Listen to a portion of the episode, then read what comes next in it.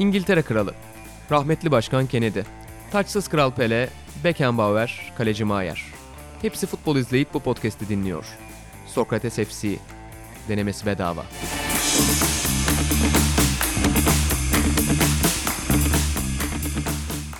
Sokrates'ten herkese merhabalar. Sokrates FC'nin yeni bölümüne hoş geldiniz. Ben İnan Özdemir, Aran Atapilavoğlu ve Atahan Altınordu ile birlikte, iki atayla birlikte bugün Sokrates ofisinde futbolun nabzını tutacağız. Her zaman olduğu gibi dergi reklamı yaparak başlayalım dedim hatta. Çünkü yeni bir ay çıktı ve biz reklam yapmayı çok seviyoruz. Kendimizin reklamını yapmayı çok seviyoruz özellikle. Ama bu sefer konumuzu da bağlayacağız. Çünkü e, 2010'lar sayısı yaptık Sokrates'in bu oyunda ve e, Türk futboluna dair konular da var orada. İşte Atan Altınordu'nun yaptığı Hakan Balto röportajı var. Kutay Ersöz'ün e, Türk futbolunun krizleri üzerine yazdığı bir yazı var. İşte Ömer Erdoğan'dan Bursa Spor Şampiyonluğu konusunda görüş aldık.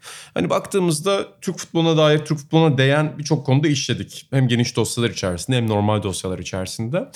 E, hem Amerikan mutfakta hem de Londra merkezde bu hafta 2010'lar konuşmuşken en iyi 11'leri ve en iyi 5'leri yapalım demiştik. Bunu podcast'e de taşımak istiyorum. Ama kendim katılmayacağım. Çünkü 2010'larda Süper Lig'de en iyi 11 yapacak kadar kendimi donanımlı hissetmiyorum. O yüzden iki tane Süper Lig uzmanı arkadaşıma burada bırakacağım. Bir şeri koyalım bu arada. Hani Aranata Pilavoğlu'ndan daha önce bahsetmiştik ama kendisine çok e, hızlı bir şekilde e, ofisimize çağırdığımız için e, seçimlerinden ötürü belki sonrasında fikir değiştirebilir. Evet. E, ona bu hakkı veriyoruz. Yani sonrasında fikir değiştirirse e, ona göre e, belki Twitter'da paylaşacağımız görselde bir Aranata Pilavoğlu kontenjanı yapabiliriz. Evet Atan. Amma uzattım be kardeşim.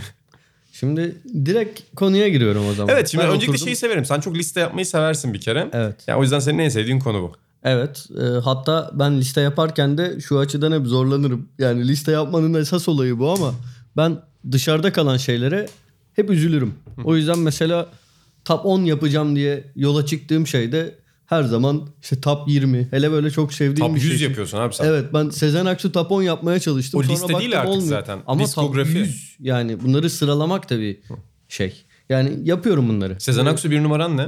Ya değişiyor aslında da. Bir ne? Açıkla bize. Ya şöyle iki tane e, aday var oraya. Bir tanesi Yalnızlık Senfonisi. Tamam. E, çünkü hani müzikal olarak çok güçlü bir eser.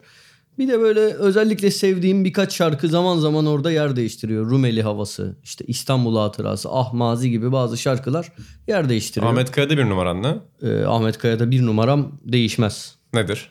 Ee, beni tarihle yargıla. Hmm. Çok güçlü bir eserdir. O zaman seni tarihle yargılayalım. O zaman beni son 10 yılla yargıla. Güzel bağladık. Ayarlamış gibi oldu. Ee, ha, burada da şunu söyleyecektim önce. 11 ile yetinemedim. 23 kişilik bir kadro yaptım. Yani, Ama ilk 11'i sürpriz var. Değil. İlk sürpriz 11'i değil. var. Sonra 12 tane Peki şöyle mi yapalım? Sen 11'i söyle, sen 11'i mi söyle? Pozisyon pozisyon dörtlü dörtlü mü gidelim? Yani savunmalar üzerinden mi başlayalım mesela? Kale ve savunmalar. Hadi savunma öyle yapalım. Tamam kale kaleci ve savunmalar. Hem kaleci de hem fikir olacağımızı tahmin ediyorum. Benim evet. kalecim Muslera. Çoğu kişinin öyledir herhalde. Benim de öyle. Kadronun geri kalanı yok ama kalecim Muslera. Sen zaten orada tevazu gösterdin. Yapsan sen hmm. de eminim güzel bir 11 yapardın. Sen takip ediyorsun ligi. Tamam hadi devam et. Şey, yağlamayalım birbirimizi. Ne yağlaması? Körler burada, sağırlar Şurada birbirine. bir komplimanda bulunduk. Allah Allah. Ee, savunmaya geçiyorum. Ee, o zaman. Ya Muslera'yı açıklamaya gerek duymadım. Yok hani yani Türk futbol tarihinin en başarılı oyuncularından biri zaten. Evet. Ee, savunmada hani iki tarafa klasik iki ismi koyuyorum. Ee, artık hani biraz futbollarının düşüş evresinde olsalar da 10 yıla damga vuran iki oyuncu Gökhan Gönül ve Caner Erkin. Tabi burada şunu söylemem lazım. Ee, mesela Beşiktaş'ta Adriano, Galatasaray'da e, işte Ebu mesela, evet Ebu e, e, Ebu'e e, dönem dönem çok iyi performans gösterdiler ama ben 11'i yaparken şöyle bir kural belirledim. E, en az yani Türkiye'de oynadıkları takımda en az 80 maça çıkmış olsunlar hı hı. dedim. Yoksa hani mesela birazdan forvete gel, geleceğiz. Mario Gomez'i koy, koyabiliriz. Buffett'in bir Gomis'i koyabiliriz. Ee, ben biraz daha uzun süreli, tek sezonluk oyunculardansa biraz daha uzun süreli düşünmeye çalıştım. Sağ beke Gök- Gökhan Gönüllü, sol beke Caner'i, Caner Erkin'i koydum. Ortada çok zorlandım. Evet. Ee, çünkü uzun süreli performans veren e, çok iyi stoperler bulamadım. Hani bir tane var Epriano. Onu yedeğe alacağım. Onu ben 11'e 11'e alacaksın.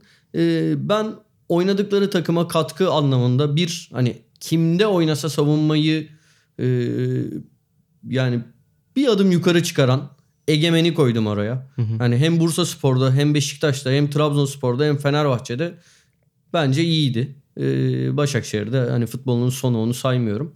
Yanına da Marcelo'yu koydum. Ben e, beklerim aynı benim de abi. Kalecimiz de aynı. E, stoperde gerçekten ben de çok zorlandım. Çünkü dediğin gibi genellikle bir sene iki sene performans gösterebilmiş isimler. Ben Epriano'yu e, şundan dolayı koymak istedim. Geçen sene Başakşehir'in puan kaybetme evresine girdiğinde Epriano'nun eksikliğini çok fazla hissettiler. Ve tabanı e, yüksek bir oyuncu. Hiçbir zaman çok kötü bir performans sergilediği olmadı. 4 senedir ligimizde yanlışım yoksa ve hep istikrarlı bir performans sergiledi.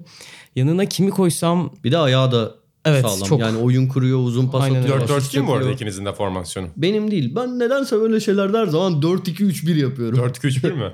Herhalde benim de öyle olacak. Onu ben hiç düşünmemiştim ama.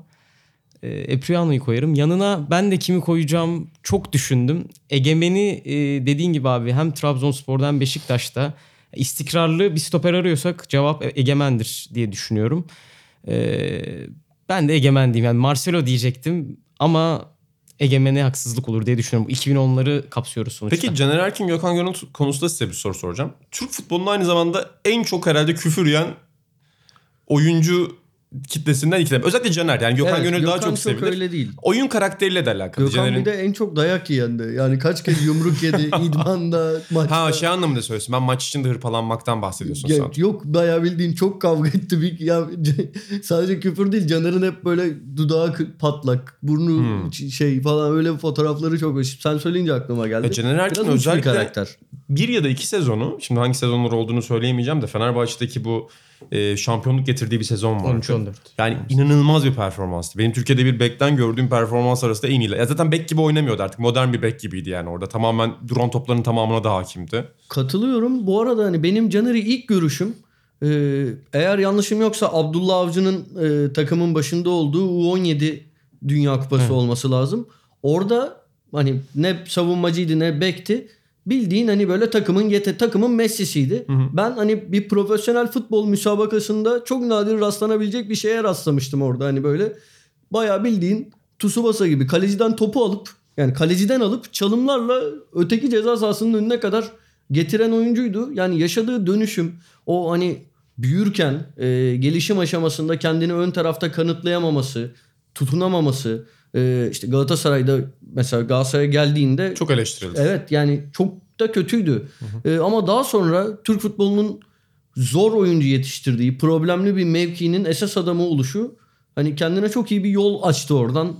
Gökhan Gönül zaten kariyerinin başından beri hep hani biraz, biraz fiziksel olarak düştü şu anda ama hani her zaman Türkiye'nin en iyi beki oldu kendi pozisyonunda. Artı çok e, şey yetenekleri var. Hani kendine az. Birincisi hani uzun boylu bir oyuncu olmamasına rağmen e, hava toplarında oldukça başarılı. Yani Gökhan Direğin ön direk Evet. e, Hatta Gökhan direkt dedin burada. Aynen.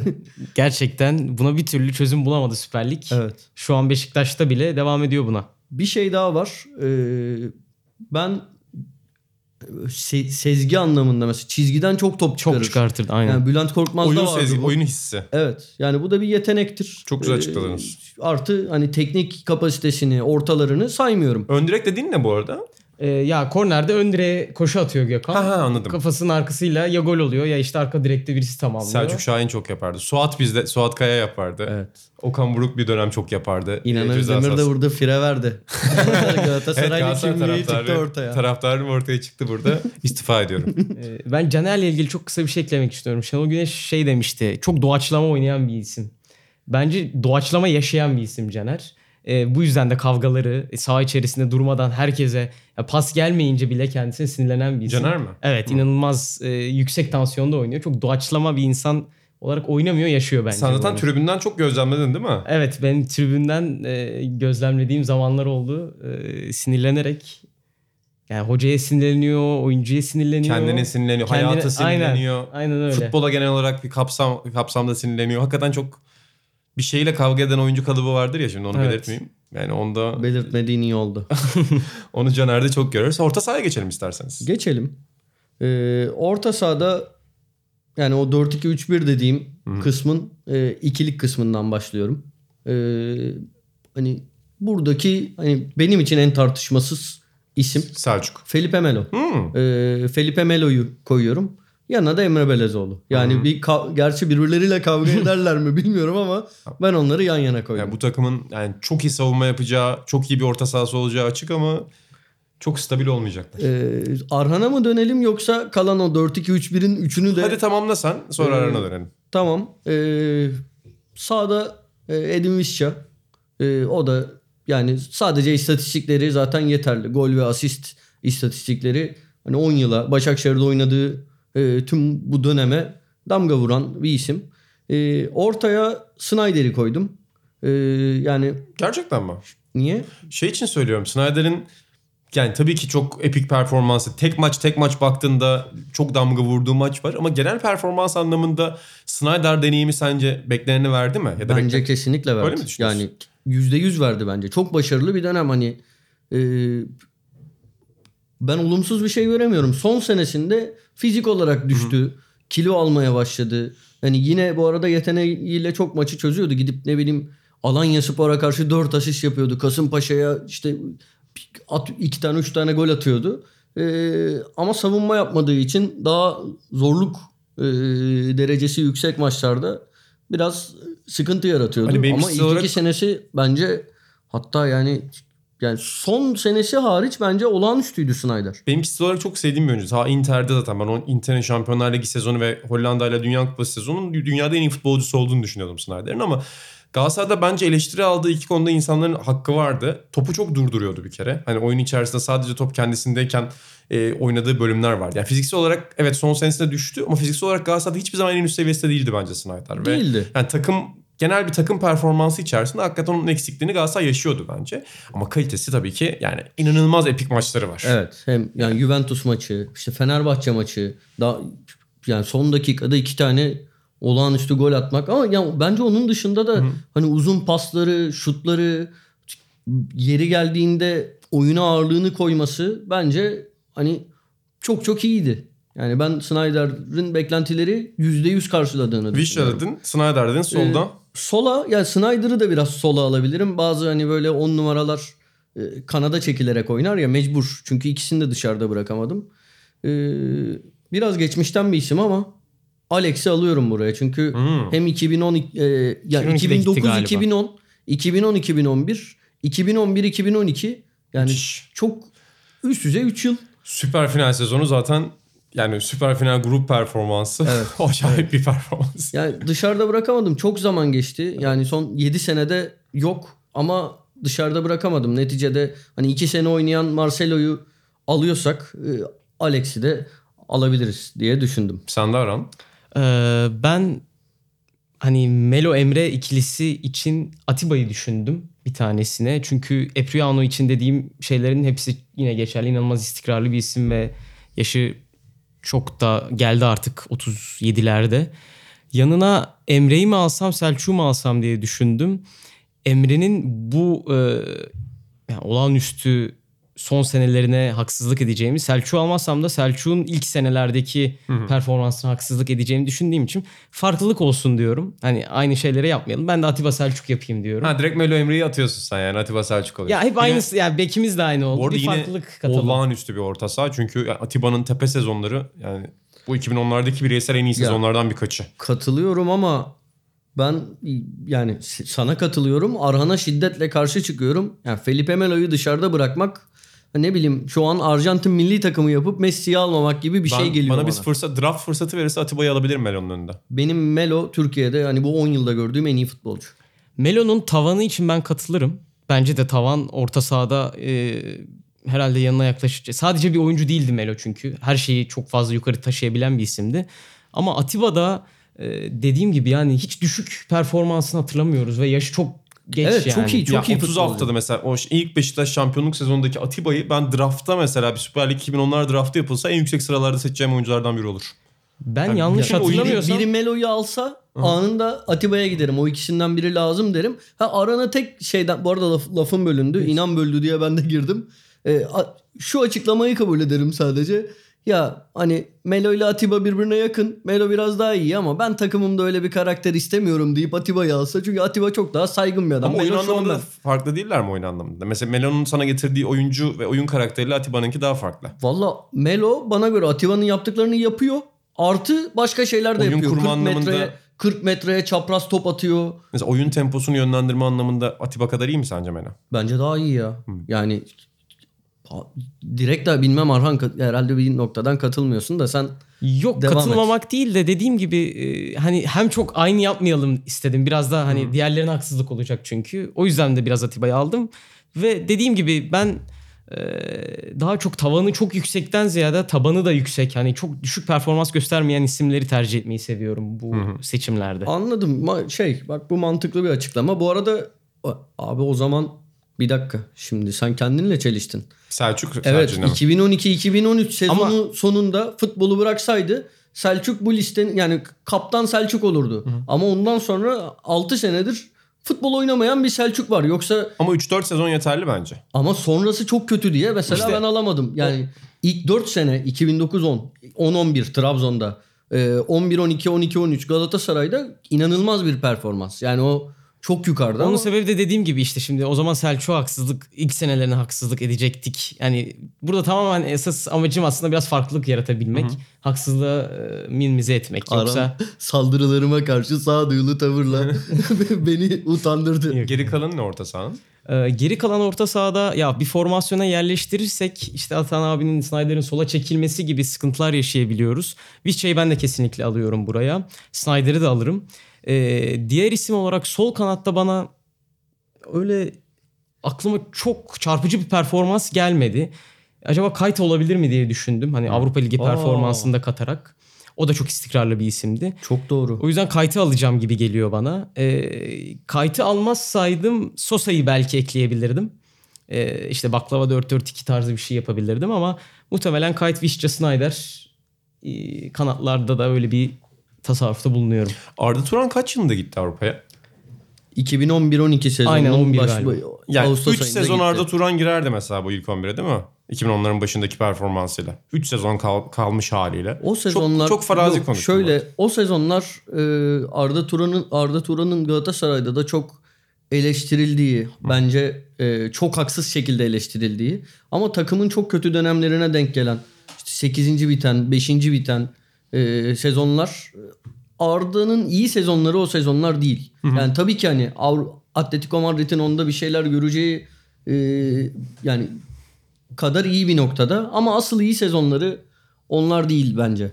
Okey. Sadece merakımdan soruyorum. Çünkü zaten 2010'ların en çok tartıştığımız Türk futbolcusu. Ama Süper Lig anlamında değil tabii ki başka şeyler. Ben, Evet. E- evet. Forvet anlamında ne yapıyorsunuz? Herhalde ortaksınız forvet. Tek forvet oynatıyorsunuz. Burak Yılmaz ya burada da tabii ki yine haksızlığa gelirsek Gomez'in Gomez'in inanılmaz performansları var ama ne yazık ki bir sene izleyebildik onları.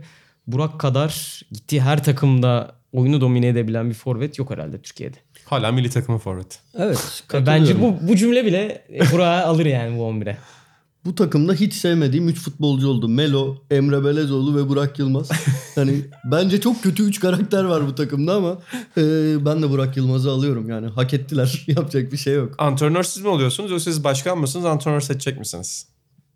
Hmm, ben bunu düşünmemiştim. Önceden Hadi antrenör siz olun. Antrenör sizi yapalım. Ya düşünecek Nasıl bir de çok bir şey yok Evet, nasıl gibi bir bu arada ama. Oyun oynatıyorsunuz Ee, peki? Fatih? Terim yani söyleyeyim. Hani bak yani bu karakterler şey oluyor ama biraz istemeyerek de olsa ben Fatih e- Terim'i alırım. Şenol Güneş de çok güçlü bir aday bu arada. Yani Arhan Ben belki burada Şenol- farklılık yaratırım. Ee, çok ucuna giderim. Fatih Terim'e çok büyük haksızlık olur. O yüzden ben de Fatih Terim diyeyim. Ama evet yani Şenol Güneş de 2010'lara 2010'larda damga damga, vuran herhalde. Abdullah Avcı da çok başarılıydı. Yani o da- Muhakkak öyle ama hani günün sonunda hepimiz biraz da şampiyonluk sayısına bakıyoruz ya. Tabii. O yüzden Fatih Terim'in üstüne çıkamaz herhalde. Güzel bir ilk 11 listesi oldu. Hoşuma gitti sizde. Benim çok eleştirilecek bir ilk 11 listem olduğu gibi. Yani ben bu farklılığı yaratayım diye biraz tadın ucunu kaçırmış olabilirim ama. Yani artık o da Sokrates dergiye mention atanlar arana insaf göstersinler. Evet, Ata kaptı herkesin. bütün isimleri. Ye- yedeklerimi de söylesem Ha söyle mu? hadi sen bir de yedek grubu söyle. Yedekte bu arada Arhan bu iki dakikada bana hatırlattı. Ben de yedekte olan isimlerden birini çıkardım. Bataşa vardı çıkardım. Tamam. Onun yerine Kayt'ı alıyorum. Ben Kayt'ı unutmuşum. Ee, yedek kalecim Volkan Demirel. Takıma bak ya. Volkan Melo, Emre, Burak Yılmaz. Ee, Sakin bir takım. Tosic, e, Epriano, Hakan Balta hem stoperi hem sol beki yedeklemesi ve istikrarı açısından. Ya, o yüzden Okuyun yeni tabii. sayıda.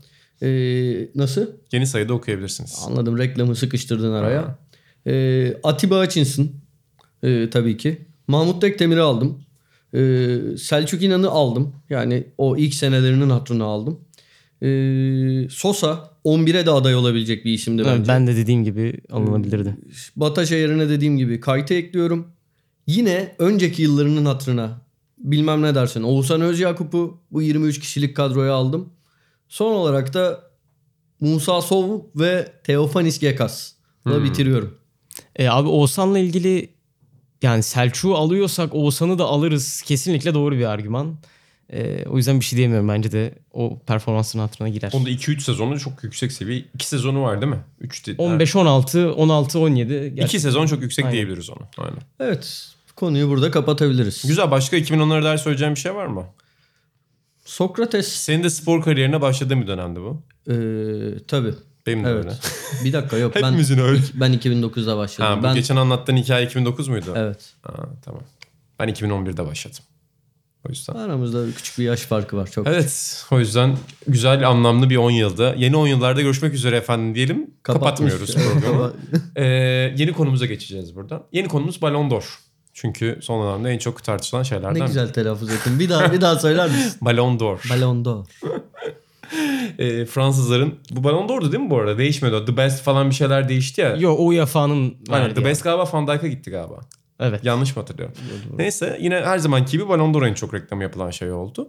Ondan sonra ama hafta içinde büyük bir tartışma vardı. Van Dijk'ın yani Virgil van Dijk mı ödülü almalı, Lionel Messi mi ödülü almalı? Ya da Messi bu ödülü almalı mıydı bu sezonki performansıyla bunu hak etti mi tartışıldı. Ee, benim sorum burada bu olacak. NBA'ye de bağlayacağım. Önce sizin kısa görüşlerinizi alayım. Arkasından biraz bu savunmacı hücum oyuncusu üzerinden biraz bu bireysel ödül konusunu konuşalım. Ya şimdi ben kısa konuşmakta zorlandığım için direkt sadece isim söyleyeceğim. Bence Messi'nin alması dünyanın en normal şeyi. Şimdilik bu kadar söylüyorum kısa dediğin için. Sence? Ee, ben de normal buluyorum kesinlikle ama başka böyle bir stoper performansı görebilir miyiz de e, düşünmüyor değilim. Yani Messi'nin alması her sene Messi alabilir ve çok büyük itiraz olmaz buna. Ama işte dediğim gibi o zaman bir stoperin daha ne yapması gerekiyor e, sorusu da bir yerde geliyor. Hani geçen sene Modric almasaydı kimse bence bu kadar itiraz etmeyecekti bu ödüle. Benim de diyeceğim bu herhalde şu an için. Ya orada benim düşüncem şu açıkçası. Yani bunu basketbolda da işte çok konuşuyoruz. Yani savunmacının performansının parametrelerini kurmak çok zor. Yani bir savunmacının oyunu ne kadar etkilediğini maçı izlerken görebiliyorsunuz. Yani Van Dijk'ın maçını izleyen biri Liverpool'da geçen sezon izleyen biri şeyi görüyordu Aran'ın söylediği şey. Bir savunmacı oyuna ne kadar katkı verebilirse bu Maldini ise bu Nesta ise atıyorum bu Cannavaro ise ya da bu Van Dijk'sa geçen sezonki Liverpool performansı da bunu görebiliyordu. Takımın orta sahasında, forvetinde çok temelde etkileyen bir performanstı bu. Ama günün sonunda ne olursa olsun önce kupalar ve şampiyonluklar dedik ya. Yani müthiş bir savunmacı olmakla müthiş bir hücumcu ol- olmak arasındaki fark çok net bir şekilde burada Messi öne çıkarıyor. Ve bu çok doğal bir şey. Yani ben bunun çok böyle eleştirilmesi işte A Haber mesela e, işte Filistin-İsrail gerilimi üzerinden bir görsel koyup mesela Messi'ye bu ödülü verdiler demiş. Hani bir Yahudi lobisi parmağı aramış onun arkasında. Hani böyle çok komplo teorilerine girmeye gerek yok. Hani salaklığa gerek yok. Tabii ki Van Dijk'ın daha iyi olmasını bekleyebilirsiniz. Ama e, günün sonunda bu şeye de bağlanıyor. Yani NBA'de de sen sonuçta 28 sayı ortalama atan ve inanılmaz savunma yapan bir oyuncu yerine 33 sayı ortalamayla oynayan bir oyuncuyu tercih ediyorsun. Çünkü hücum oyunu çok daha rahat bir şekilde ve net bir şekilde değiştirebilen bir şey. Senin savunmada 7 tane topu çok iyi karşılaman ya da rakip savunmacıya maç boyunca top göstermemen istatistiklere çok az yansıyor. Yeni istatistikler bile bence savunmacıların performansını anlatmıyor. Aynı sorun basketbolda da var. Yani mesela Virgil van Dijk çalım yemedi istatistiği var. Ki insanlar ya bu nasıl istatistik diye soruyorlar. Çünkü anlamsız geliyor bu istatistik. Valla bana da geliyordu ama şeyde ben ikna oldum. Bir gün işte maç izliyordum. Hı hı. Van Dijk çalım yedi. Genco'yla izliyordum işte arkadaşım. Genco'ya dedim ki "Lan hani çalım yemiyordu al işte çalım. 10 dakika sonra Twitter'a girdim. Van Dijk işte Atürk 30 maç sonra çalım yedi. Demek ki Doğru tutuyormuş desin. demek, ki, demek ki doğruymuş dedim. Ya bunu yapmak çok zor çünkü mesela işte NBA'den örnek vereyim. NBA'de de bir savunmacının mesela sen az basketbol izleyen birisin. Bir savunmacıyı ne belirler? Hangi istatistikler belirler? Herhalde rebound, blok, savunma Blok, top reboundu. çalma, blok, değil mi? bl- evet top Ama çalma. mesela e, NBA'de takımlar şuna bakıyorlar son 10 yılda 15 yılda. Eskiden buna çok bakmıyorlardı. Atağan'ın 10 rebound alması değil mesele. Atağan sahadayken Evet. bir takımın kaç rebound aldı. Çünkü sen çok iyi rebound alabilirsin ama rebound için kumar oynarken rakibe çok rebound da verebilirsin. Ya da hiç rebound almayan bir oyuncusundur ama beni öyle bir itersin ki hücum oyuncusu olarak mesela takım arkadaşların o rebound alır. Yani futbolda da yeni istatistikler var işte e, birçok işte e, yeni modern istatistik advanced stats dedikleri şey girdi içeriye ama hala bir savunmacının oyuna etkisini açıklama konusunda geniş kitlelere bunu basitçe anlatma konusunda sorun yaşıyor futbolda diğer sporlarda ve bu ayrım bu ödülleri belirlemeye sonsuza kadar devam edecek. Katılıyorum. Yani ben bunun bir çözümü olduğunu düşünmüyorum. O yüzden yani Messi niye ödülü aldı sorusunun çok mantıklı bir cevabı var yani. Ya şöyle Cannavaro'nun mesela ödül aldığı sezon herhangi bir futbolcu bu istatistikleri yapsa muhtemelen Cannavaro da alamayacaktı. Gel, Dünya Kupası gerçi çok belirleyici ya. Modric'e de Dünya Kupası çok belirleyici. evet geçen sene de mesela Ronaldo için olağanüstüydü. Ben geçen sene hani Ronaldo'nun alabileceğini düşünüyordum. Yani Ronaldo'nun hak ettiğini düşünüyordum da Modric'e de hak etmedi diyemem. Mesela bu senede Van Dijk alsa hak etmedi diyemem. İki tane çok ya burada esas mesele şu ya. İlk, bu olay çok konuşuldu. Biraz hani biz bu olayın neden konuşuyoruz? Konuşulduğu için konuşuyoruz. İnsanların buna reaksiyonları üzerinden konuşuyoruz değil mi? O yüzden burada insanların reaksiyonundan bahsetmek Tabii lazım. çok severiz zaten insanların Bence- reaksiyonundan bahsetmeyi. Evet, Ben bu programı tabii. çok severiz Tabii. abi. Ee, ama yani şimdi hani ek zaten ana konumuz bu diye. Yani bence Messi almalı diyen diyen kadar Van Dijk almalı diyen de haklı. Ama şu yapılan yorumların yarısından fazlası muhtemelen e, fanatiklik. Hani ya Messi Messi almalı diyenlerin çoğu şey diyor.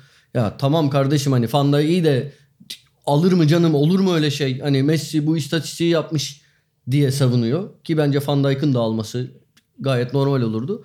Van Dijk almalı diyenler de işte her şey- e, ya şey falan sana göstermiştim e, bugün. E, Messi lobisi işte bu ezberler ya herhangi bir 20 yaşında 22 yaşında herhangi biri e, bu istatistikleri yapsa istatistiği tırnak içinde söylüyorum çünkü olay sadece istatistik değil birazdan ona da gel- e, geleyim. E, dünya yıkılır. Yani Messi gerçekten delice bir şey. Bunu böyle 10 senedir izliyor olmamız ondan fazla senedir Bir de geçen izliyor sezonki performansını çok iyi gösteren bir şey bu sezonki performansı. Mesela bu sezon oyunda geçen sezon kadar etkisi olmadığını görüyoruz. Yine inanılmaz işler yapıyor. Ama geçen sezon 2-3 ayı acayipti Messi'nin. Ee, bu arada bir şey var. Orada e, mesela şey sadece istatistik bence şu yüzden değil. Ee, mesela orada diyoruz ya işte şu kadar gol attı, işte şu kadar asist yaptı. Ya mesela bazı anlar var. Her şeyin bu kadar istatistik üzerinden değerlendirildiği bir çağda, bir dönemde ve hani bu Messi için çok önemli. Çünkü her sene Messi bu Ballon d'Or zamanı bu istatistikler üzerinden konuşuluyor değil mi? Ee, veya işte sürekli işte yeni rekorlar. Geçen seneye kadar Ronaldo ile aralarındaki çekişme falan. Buna rağmen Messi'nin işte kaleciyle karşı karşıya pozisyonda işte gol atma ihtimali %97 iken %98 olan yanındaki arkadaşına pas verişi bence Messi için çok ayırt edici bir özellik. Bunu başka bir futbolcuda kolay kolay göremeyiz, göremiyoruz veya şeyler söyle. Hı. Orada benim tek takıldığım nokta bu arada. Bence Messi'nin almasında inanılmaz bir sorun yok. Hani bu az önceki tartışmalardan dolayı yorumlar üzerine diyorsun ya. Tabii ki ödülü almalı ama çünkü Messi tarihin en iyisi de o da saçma bir düşünce mesela. Tabii ki, tabii yani ki. Ronaldo için de aynısı geçerli. Ya sonuçta sezonluk bakıyoruz bu işe yani. E, yani bu oyuncuların tarihin en iyisi olması ya da tarihin en iyilerinden birisi olması değiştirmemeli Tabii ki ama Hı hı. yani e, evet. Yoksa olağanüstü bir sezon bu, se- geçirdi. bu sezonu konuşuyoruz tamamen. Yoksa hani Messi bunun yarısı kadar oynadığı bir sezonda da alır. O mantıkla gidersek. Ya şunu söylemek istiyorum. Bu şeyler uç ya. Ee, işte geçenlerde bir iki ay önce falan şey geldi. Ee, benim hayatımda bir kere gördüm. ikinci görüşümdü işte. Almanya'da yaşayan e, annemin dayısının oğlu var. Ee, ilk tanıştığımda işte 12-13 yaşındaydım. Kuşadası'nda yazlıklarına gittim. Yıllar sonra İstanbul'a geldiler. Gittim. İşte küçük çocuğu vardı. Büyümüş biraz. Ferdi. Onunla oturuyoruz. Çocuğun Türkçesi de yok. Böyle bir kaynaşmaya çalışıyoruz. Bir şeyler konuşuyoruz. Televizyonda maç gördük. İşte bir şeyden muhabbet açıldı. Konu Messi'ye geldi. E dedim sen öyle bir şey konuşuluyordu. Tam o dönem öyle bir gündem vardı. Messi'ci misin Ronaldo'cu musun dedim. Çocuk böyle yüzüme baktı. Niye birini seçeyim ya dedi. Ben ikisinden de çok keyif ama ben de sırf muhab ya ben Tokat de, gibi yanıt. ya ben ben de ya bu arada hani Alamancı zorun- Ferdi'den Üstad Türkiye sert yanıt. seçmek zorunda kalsam hani net bir şekilde Messi derim de ben de Ronaldo'ya dair olumsuz bir düşünce yok. Hani ben de ikisinden de keyif alma taraftarıyım. Böyle bir yakınlık olsun, muhabbet olsun diye sorulduğum şeyde kendimi çok kötü hissettim ama Çok iyi tokat Son- gibi olmuş. Evet. Gerçekten yani mesela şu şeyleri görünce ben çok garipsiyorum. Ya şimdi girdim ekşi sözlükte şey diye yorum var ya. Messi futbolu bırakınca kına yakacağım. Ya insan kendine bunu niye yapar ki? Niye yapar? Otur izle kardeşim inanılmaz zevkli bir şey ya. Senin ekleyeceğin bu arada son bir şey var mı bu konuda? Abi benim ödülle ilgili ekleyebileceğim şu var. Messi ve Van Dijk ben şöyle düşünüyordum bu ödülle ilgili. Hangi oyuncuyu çıkartırsak takımdan nasıl bir etki olur? Hmm, değer Ee, bazında. Aynen. Ee, şimdi Van Dijk'tan önce Liverpool'un savunması e, Twitter'ın malzemesiydi. İşte çok iyi bir hücum takımı ama savunma rezalet hep gol yiyorlar. Sonra Van Dijk geldi ve bu takım tabii ki başka etkenler de var. Ee, ve gol yememeye başladı. Bu çok önemli bir değer. Ama e, şunu atladık. Barcelona e, bunu bana İsmail hatırlattı. E, Tasarım ofisten. ekibimizden. Aynen. E, Barcelona... İsmail Yasin Yılmaz ismini de analım burada. Aynen. İyi iyi. Ee, Barcelona son zamanlarının herhalde en kötü performansını son iki senede gerçekleştirdi ve Messi olmasa biz Liverpool'dan geri dönüş bir fiyasko ama oraya bile gelemeyebilirdi belki Barcelona.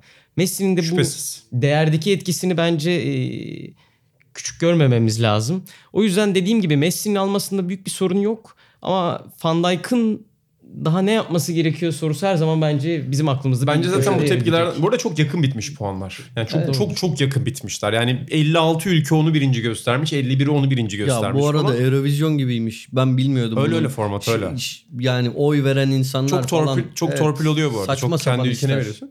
Bu senin bahsettiğin şey de bu arada Amerikan sporlarında bir istatistik parametresi olarak çok kullanılıyor.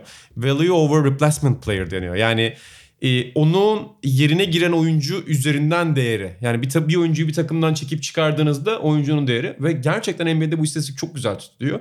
Mesela NBA tarihinin en iyi sezonlarına ya da genel olarak bireysel performanslarına bakın.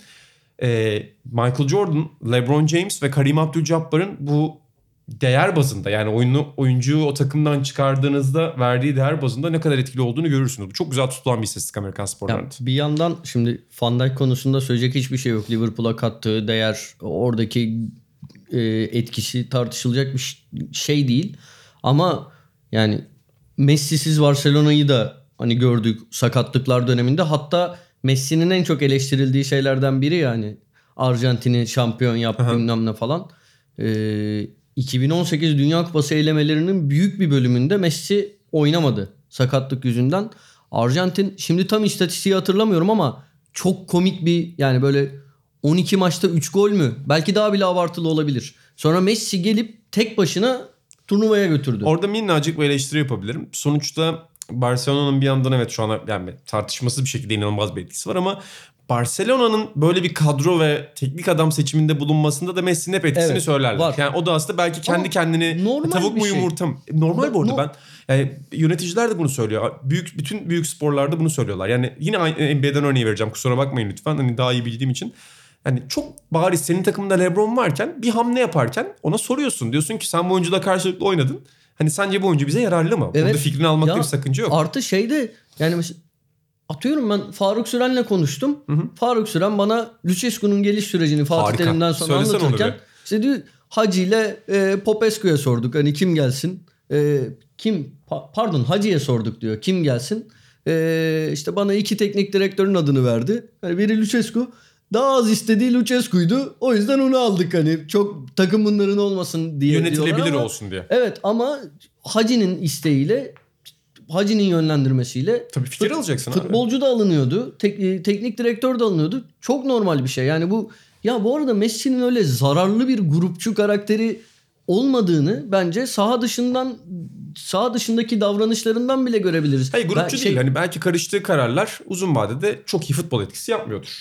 Öyle olabilir. Hani teknik adam seçiminde mesela Guardiola sonrasında hani belki mesela Barcelona'nın seçimlerinde etkisi vardır. Ya mesela şeyi düşünelim. Cruyff inanılmaz bir futbol yeteneği ve futbol aklı. E, futbolcuyken ona danışmamak aslında senin çok iyi bir futbol aklına aklından faydalanamaman demek. Çünkü adam teknik direktör olarak da devrim yaptı. Sağ içindeyken de onun fikirlerinden faydalanılabilir gibi geliyor bana. O zaman burada son konumuza geçelim. Ee, son bir şey söyleyeceğim. Söyle. Kendime şey yapacağım tabii. Yap kendine. Messi Arjantin dedik ya. Arjantin ne kadar hani yetenekli hücum kozlarına sahip. Bir yandan da işte Van Dijk mesela gelip Arjantin'e gelse bu yani şey olsa Arjantin savunmasına yerleşse Messi'ye yakın bir etki de o da yapabilir. Dediğim gibi ikisi de hak ediyor. Sadece buradan ya işte yine lobi kazandı bırakın yeter artık bu Messi diyenleri ben şeye davet ediyorum. Keyif almaya davet ediyorum. Ben de yani Van Dijk'ın kazanmasını istiyordum ama A Haber'in o görselini gör- haberini gördükten sonra Messi'nin zaferi de beni mutlu etti. Buradan A Haber yetkililerine de bir kez daha teşekkür ederim. Evet Aran senin son. Ee, benim konum biraz tartışma istediğim bir konu, tartışmak istediğim bir konu. Ee, Final, Financial Fair Play'in, FFP'nin Türk kulüpleri üzerine etkisi aslında biraz konu. Ama ben bunu öznede Galatasaray'ı tutuyorum. Çünkü en yakın şeyden hisseden Galatasaray e, bu konuyu. Ee, Galatasaray şu an oldukça beklentilerin gerisinde bir performans sergiliyor ve bunun tamamını saha içine bağlamak ne kadar doğru? Ben bunu size sormak istiyorum. Tabii ki e, Galatasaray'ın hiçbir şey üretemediği saha içerisinde bir gerçek. Ama e, bunun aynısını Beşiktaş'ta yaşadı Şenol Güneş'in son iki senesinde. E, finansal fair play ile transferler yapılıyor. Genellikle bu isimler bonservisi olmayan, maaşı yüksek tutulan ya da kiralık oyuncular oluyor. Evet bir başarı sağlayabiliyorsunuz kısa vadede ama uzun vadeye işler dönünce bu elinizdeki kiralık oyuncuların yenisini almak zorunda kalıyorsunuz ve bir bakıyorsunuz ki tekrar siz bu dö- döngüye geri girmişsiniz. Bunun çözümü ne olabilir? Ee, bizim Türk kulüplerimiz nerede hata yapıyor? Ben bunu biraz size de sormak istedim. Çünkü çözümünü bilmiyoruz. Hiçbir kulüp farklı bir şey yapmaya çalışmadı bu denklemde. Ee, dediğim gibi Galatasaray'ı da özne tuttum. Çünkü en taze örneklerimiz orada.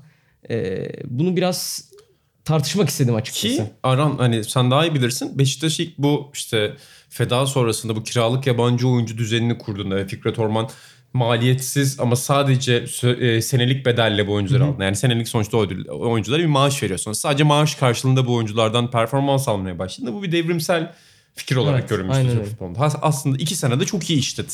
Çünkü ne olursa olsun çok kaliteli oyuncu getiriyorsunuz ve kaliteli oyuncu dediğiniz şey çok direkt etki yapan bir şeydir. O son sene yaş ortalaması çok yükseldi. Evet. Bu Hem, sene hem öyle yaşadığı aynen. gibi. hem de bir maaş problemi oluştu Türk futbolunda. Yani Türk futbolu Vardı o da hep yani. vardı. Ama tavanı biz iyiden iyiye yükselttik. çok yükselttik. Çünkü oyuncuya kontrat bedeli ödemediğimiz için ya da takımına para ödemediğimiz için tavan inanılmaz yükseldi ve böylece maaş bedellerine de çok büyük bir adaletsizlik olmaya başladı. Senden sonra Arhan da burada Beşiktaş'tan biz diye bahsederek tarafsızlığını bozdu zaten. Yok Türk futbolunda diyor. Öyle mi? Türk futbolunda Öyle diyor. dedim evet. Yani tarafsızlığımı bozayım ama e, şey biz dedim yani orada Üstünde, Beşiktaş üstün- demedim. üstündeki Beşiktaş polarını da dinleyicilerimize şey belki yapayım mı? çocuk belki çocuk Söylemiş tarafsızlığını şey yapmış olmaz. Ama yani orada şey demedim. objektif objektif bir karakter. Üstündeki benim hayatımda gördüğüm en şık e, store ürünü diyebilirim. E, onu da buradan o yüzden belki giymiş olabilir diye söylemek Peki istedim. senin fikrin ne? Sen bize Ee, başka şeyler anlatıyorsun. Biz seni buraya geldi. bunları biz seni moda yorumla diye getirmiyoruz buraya. bu mikrofonun başına. Ee, ya fikrim şu. Ee, ben biraz Galatasaray'ın bu sezonunu e, ayrıştırıyorum. Bak e, şunu sezon başında konuşmuştuk. Mesela ben Falcao'nun yanlış transfer olduğunu söylüyordum. Hatırlarsınız. Sakatlığından bağımsız söylüyorum. Çünkü yanlış transfer olduğunu söylerken şey diyordum. Ee, tabii ki hani muhte çok başarılı olacak ama diyordum sakatlığından dolayı en azından şimdilik olamadı. Ama yaş ortalaması takımın çok yüksek. Buna rağmen e, kiralık da olsa oyuncular bence Galatasaray çok çok iyi bir kadro kurdu. Yani olabilecek bir şey değil. Hani o orta saha rota- rotasyonu ya ne güzel orta saha var derken üstüne Lemina geliyor. Hani serisi, Lemina'sı, Enzonzi'si bir yandan hani öyle ya da böyle Belanda'sı yani çok söyle söyle sonra Şöyle devam bir şey edeyim. ekleme yapmak istiyorum. Acaba abi ama bu doğru mu? Beşiktaş'ta da mesela ben hatırlıyorum Medel, Atiba, Necip, Tolgay, Oğuzhan. E bunu nereye koyacaksınız? Yani Medeli Acı- stopere kaydırmak Çek- zorunda evet. kayıldı. Ya işte bilmiyorum ben e, bu biraz da onun ucu kaçıyor gibi. Finansal tamam kiralık alabilir. Mesela Lemina kiralık. Seri kiralık. Enzonzi kiralık. Yani bu isimleri alabiliyorsak al- ya başka türlüsü mü, alamıyor. Yani Yok, mümkün değil. Şey değil hani gidip Lemina'yı değil de atıyorum e, ha- hatta şöyle Eskişehir Spor'dan Dorukan'ı da alamıyorsun. Öyle bir hani bonservis veremiyorsun. Taylan'ı alırken Erzurum Spor'dan allem edip kallem edip punduna uyduruyorsun. Yani Ama burada şöyle bir problem de var. Sen zaten artık bu düzeni değiştirmek de imkansız neredeyse. Sen dedin ya çözüm çare. Muhtemelen sen de kafanda düşündüğün zaman buna bir çare bulamıyorsundur değil mi? Sonuçta sen oyuncuya maaş verdiğin sürece bir gelir kalemi zaten yaratamıyorsun. Şampiyonlar Ligi'nde bir takım olarak başarısı yok. Türk şey kulüplerinin. Avrupa'da şu, başarısı yok. Mesela Markao gibi, Luindama gibi e, oyuncuları bulup veya işte Dorukan gibi yerliden gideceksek e, Dorukan gibi işte ne bileyim İrfan Can gibi e, Elif Elmas gibi e, oyuncuları bulup e, biraz bonservis harcamasının altına Ama girip daha yükseğini O alman bile gerekiyor. yeterli olmuyor ki artık. Çünkü senin hani Türk kulüpleri olarak özellikle büyük kulüpler ekseninde bakıyoruz. buna. Çünkü bu taktiği işleyen onlar o kadar fazla borcun var ki. Devlet ki Türk kulüplerinin en çok beklediği şey bu. Devlet gelip onların borçlarını silsin ya da Tabii, yapılandırsın.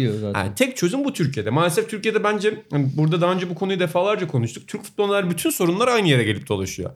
Yönetimler kendi yönetimleri bazında bu kararları aldığı için yani bir sonraki yönetime iyi bir şey bırakmak değil mesele senin kaç şampiyonluk elde ettin. Antrenörler bir sonraki antrenöre temiz ve sağlıklı Evet. bir yapı bırakmak yerine kaç şampiyonluk yaptığına bakıyor. Futbolcular da aynı şekilde. Devletten gelip herkes borcunun silmesini bekliyor. O yüzden de Türk futbolunda bugün kiralıktan çıkacak bir problem yarın başka şeyden çıkacak. Ya borçlar silinecekse eğer böyle sürekli silinmesi yerine e, bir kere gerçekten e, Hiçbir şey değişmez. Ha- Hayır. Ondan sonra ciddi yaptırımlar ve hani bunun şu şekilde başkanın, yöneticilerin sorumlu olacağı şekilde ciddi yaptırımlar uygulanırsa, e, böyle bir sistem kurulabilirse e, Avrupa'nın çeşitli ülkelerindeki gibi başta Almanya'da e, olduğu gibi böyle kuvvetli bir sistem, herkesin sorumluluğunun olduğu bir sistem kurulabilse belki işler değişir. Ama tabii devletin de işine geliyor. Devlet de milyonlarca taraftarı olan kulüpleri avucunun içinde tutuyor. Yeri geldiği Evet. zaman ondan faydalanıyor. Siyaseten Herkes kazanıyor. alıyor. Ne kaybediyor? İnsanlar kaybediyor. O giden aslında kulüplerin parası değil. Yine bizim paramız. Evet. Yani bizim verdiğimiz paralar. Hakikaten orada çok büyük bir adaletsizlik var. Peki senin bir çözümün var mı kısa vadede bunun? Yani kafanda şu yapılabilir mesela Galatasaray bunu yapabilirdi. Beşiktaş o sezon senin bahsettiğin geniş rotasyonu kurmak yerine şunu yapabilirdi. Ya benim aklıma ne yazık ki işte Atahan abinin dediği bir çözüm geliyor ama onda da işte kısa vadede başarı sağlayamıyorsunuz. Muhtemelen öyle olmayacak. Yani siz Talişka yerine İrfan Can'ı alırsanız herhalde kısa vadede başarı sağlama ihtimaliniz düşecek. Bu yüzden ama bence kısa vadede 2 sene başarı kazanıp 4 senenizi çöpe atmaktansa 2 sene başarı kazanmayıp o sonraki 4 senede bir şeyler yapabilme bana biraz daha mantıklı geliyor. Be- Beşiktaş Feda'da onu yapmak zorunda kaldı. Ama zorunda kaldığı Evet için biraz zorunda. yani. Zaten ben Türkiye'de gördüğüm Her şey hani çok nadir uzun vadeli planlardan yani başarılı bırak hani başarılı olan olmayan gerçekten çok nadir gördüğüm uzun vadeli plan yani başarısız olsa bile bunu bugün söylerdim. Çok hani mecbur kalınsa da en azından o çizgide gidildi belli bir süre. Bir de çok daha kalıcı bir çözüm var. Bu yani o hep konuştuğumuz şey altyapı ama böyle şey olarak Evet. değil. Aa altyapıya önem verilsin değil. Yani gerçekten bir, bir- Neden biz bir klişe- Messi çıkaramıyoruz? bir, bir klişeyi Bizim de burada- sokaklarımızda yetenekler var. Biz niye bir Messi çıkaramıyoruz? Veya işte şey 70 milyondan e, şey çıkıyor. Çıkmıyordu. Ama 3 milyonluk e, Almanya'daki Türk nüfusundan. Bu arada hani klişeler de bir sebepten klişe. E, canım. Hatta şu da klişe. Yani şu ya Falcao biraz şov olacak. Adam sakatlandı diye onu vermek o örnek ver. Yani herhangi bir başarısız e, veya gereksiz pahalı transferi konu alalım. İşte Van Persie olsun veya işte Falcao olsun, başkası olsun, o olsun, bu olsun. Sadece bu oyuncuya verilen bir para altyapıya aktarılsa ve sistem kurulsa çok, çok yani çok E sen daha- yabancı sınır dosyası yaptın Buray'la Evet. iki ay önce. Orada Sö- konuştuğun isimler bile hani söylemiştik onu. Hani adam diyor ki e, hani kendi ifadesi Evet. kendi imzasını söylüyor Tabii. zaten. Ben burada altyapı antrenörüme doğru düzgün maaş vermiyorum diyor. Evet. Yani ben ona idare edecek bir maaş veriyorum. altyapı için e, aldıkları fonları e, başka yerlere kullanıp altyapıya kullanmış gibi gösteriyorlar. Adam bunu söylüyor yani sportif direktör diyor ki herkes bunu yapıyor. Yani böyle maalesef asıl çözüm o. Evet, Asıl sen bu arada Galatasaray'ın kurtuluş yani Galatasaray'dan geldin diye söylüyorum. Kurtuluş ümitlerinden bir tanesi de o. Çünkü gerçekten Galatasaray'ın 99 2000 2001 doğumlu e, a- çocukları ya 99'u biraz artık gecikti diyeyim de 2000 2001 ve sonrasından hani böyle Ozan Kabak gibi daha gelecek diye düşünüyorum ben. Ama işte bence zaten çok kısa bir şey ekleyeceğim. Sonra Ozan Kaban parası nereye gitti mesela? Cenk Tosun parası nereye İşte gitti? evet bu Yani bence zaten bizim Türk kulüp ya biz satacağız. Geliyor o jenerasyon geliyor artık satma e, refleksimiz oluşuyor ama biz o sattığımız parayı ne yapacağız? Bizim bence oluşturama, oluşturmamız gereken ve oluşturamadığımız refleks bu. Cenk Tosun'un parasını Wagner Lova yatırdı Beşiktaş. Ozan Kabak'ın parası hadi ona gitmedi de ona gitti diyorum hani Falcao'lara gitti. Yani e, benim bir de anlamlandıramadığım şey şu. Fatih Terim dedi ki bu kulüp artık oyuncuların geleceğine yatırım yapacak. 6 ay önce ne değişti? Yani bu 6 ay içerisinde mi bunu biz idrak edebildik aslında? Yani bu 6 ayda önce biz Falcao aldık. E, işte Enzonzi aldık. E, Nagatomo alındı ondan önce. Ne değişti de? Bence bu refleksi yaratabilecek bir şeylerin değişmesi gerekiyor artık. Orada bundan önce de konuşmuştuk Aran ama son bir not onu da ekleyeyim. Yani katıldığınızı düşündüğüm bir şey. Orada bir şöyle de bir ikiyüzlülük var bence. Türk genelde taraftarların. Türk taraftarlarının burada burada bir dahli yok. Kararların altına imza atmıyorlar ama yani şu an Falcao'ya küfreden ya da atıyorum bir dönem Wagner Lava Beşiktaş'ta küfreden taraftarların çoğu o isimlerin F'si ya da W'su gündeme geldiğinde yöneticilerini ve takımlarını baskı altına aldılar. Bu oyuncuların gelmesi yönünde. Yani çok büyük bir amatörlük örneğidir Abdurrahim Albayrak'ın o fotoğrafının paylaşılması o transfer süreci içerisinde.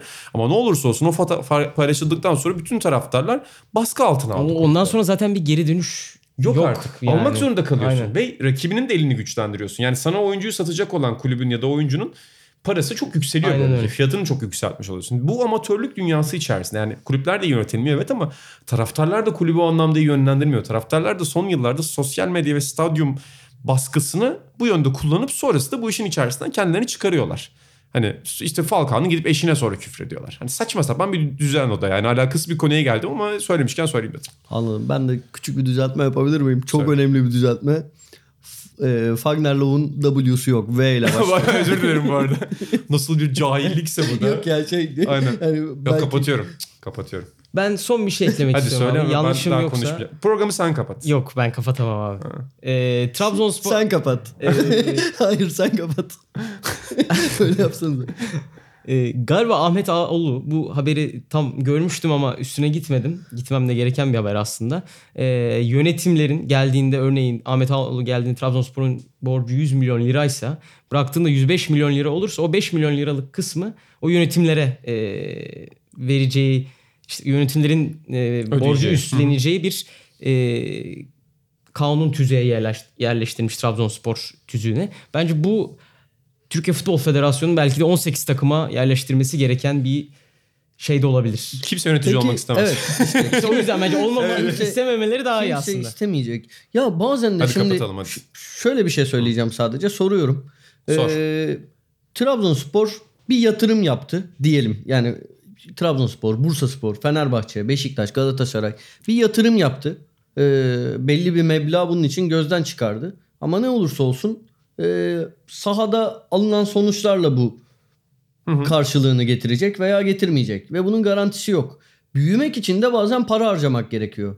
Bunu nasıl yapacaksın? Yani bence şimdi bir yandan doğru diyoruz ona. Benzer şeyler az önce ben de söyledim. Sesli düşünüyorsun. Bir ya- evet bu da var. Yani bunu da gözden kaçırmamak lazım. O zaman Sokrates'in yeni bölümünde Sokrates FC'nin Türk kulüpleri, yöneticiler ve bu paralar nasıl kontrol edecek konusunu işlemeyeceğiz.